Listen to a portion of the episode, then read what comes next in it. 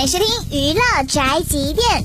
前几天在海南岛国际电影节上，陈思诚和沈腾一起颁奖，两个人在大年初一都有新的电影要上。沈腾呢本想着互动帮对方宣传，结果陈思诚完全不买账，现场好尴尬呀。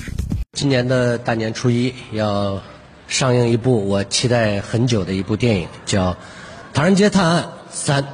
谢谢谢谢谢谢，呃对，然后十三号我监制的一部电影叫《误杀》也要上映了，各位多多支持。你要这样的话，徐峥导演的《囧妈》也将在大年初一上映。没错，咱们都都得多支持国产电影，好不好？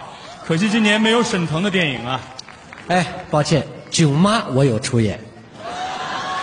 镜头很很少，开玩笑啊。太尴尬了。这是关系好故意的吧？陈思诚换成徐峥或者黄渤，就没那么尴尬了。这就是本台接饭桶发拉报道，以上言论不代表本台立场。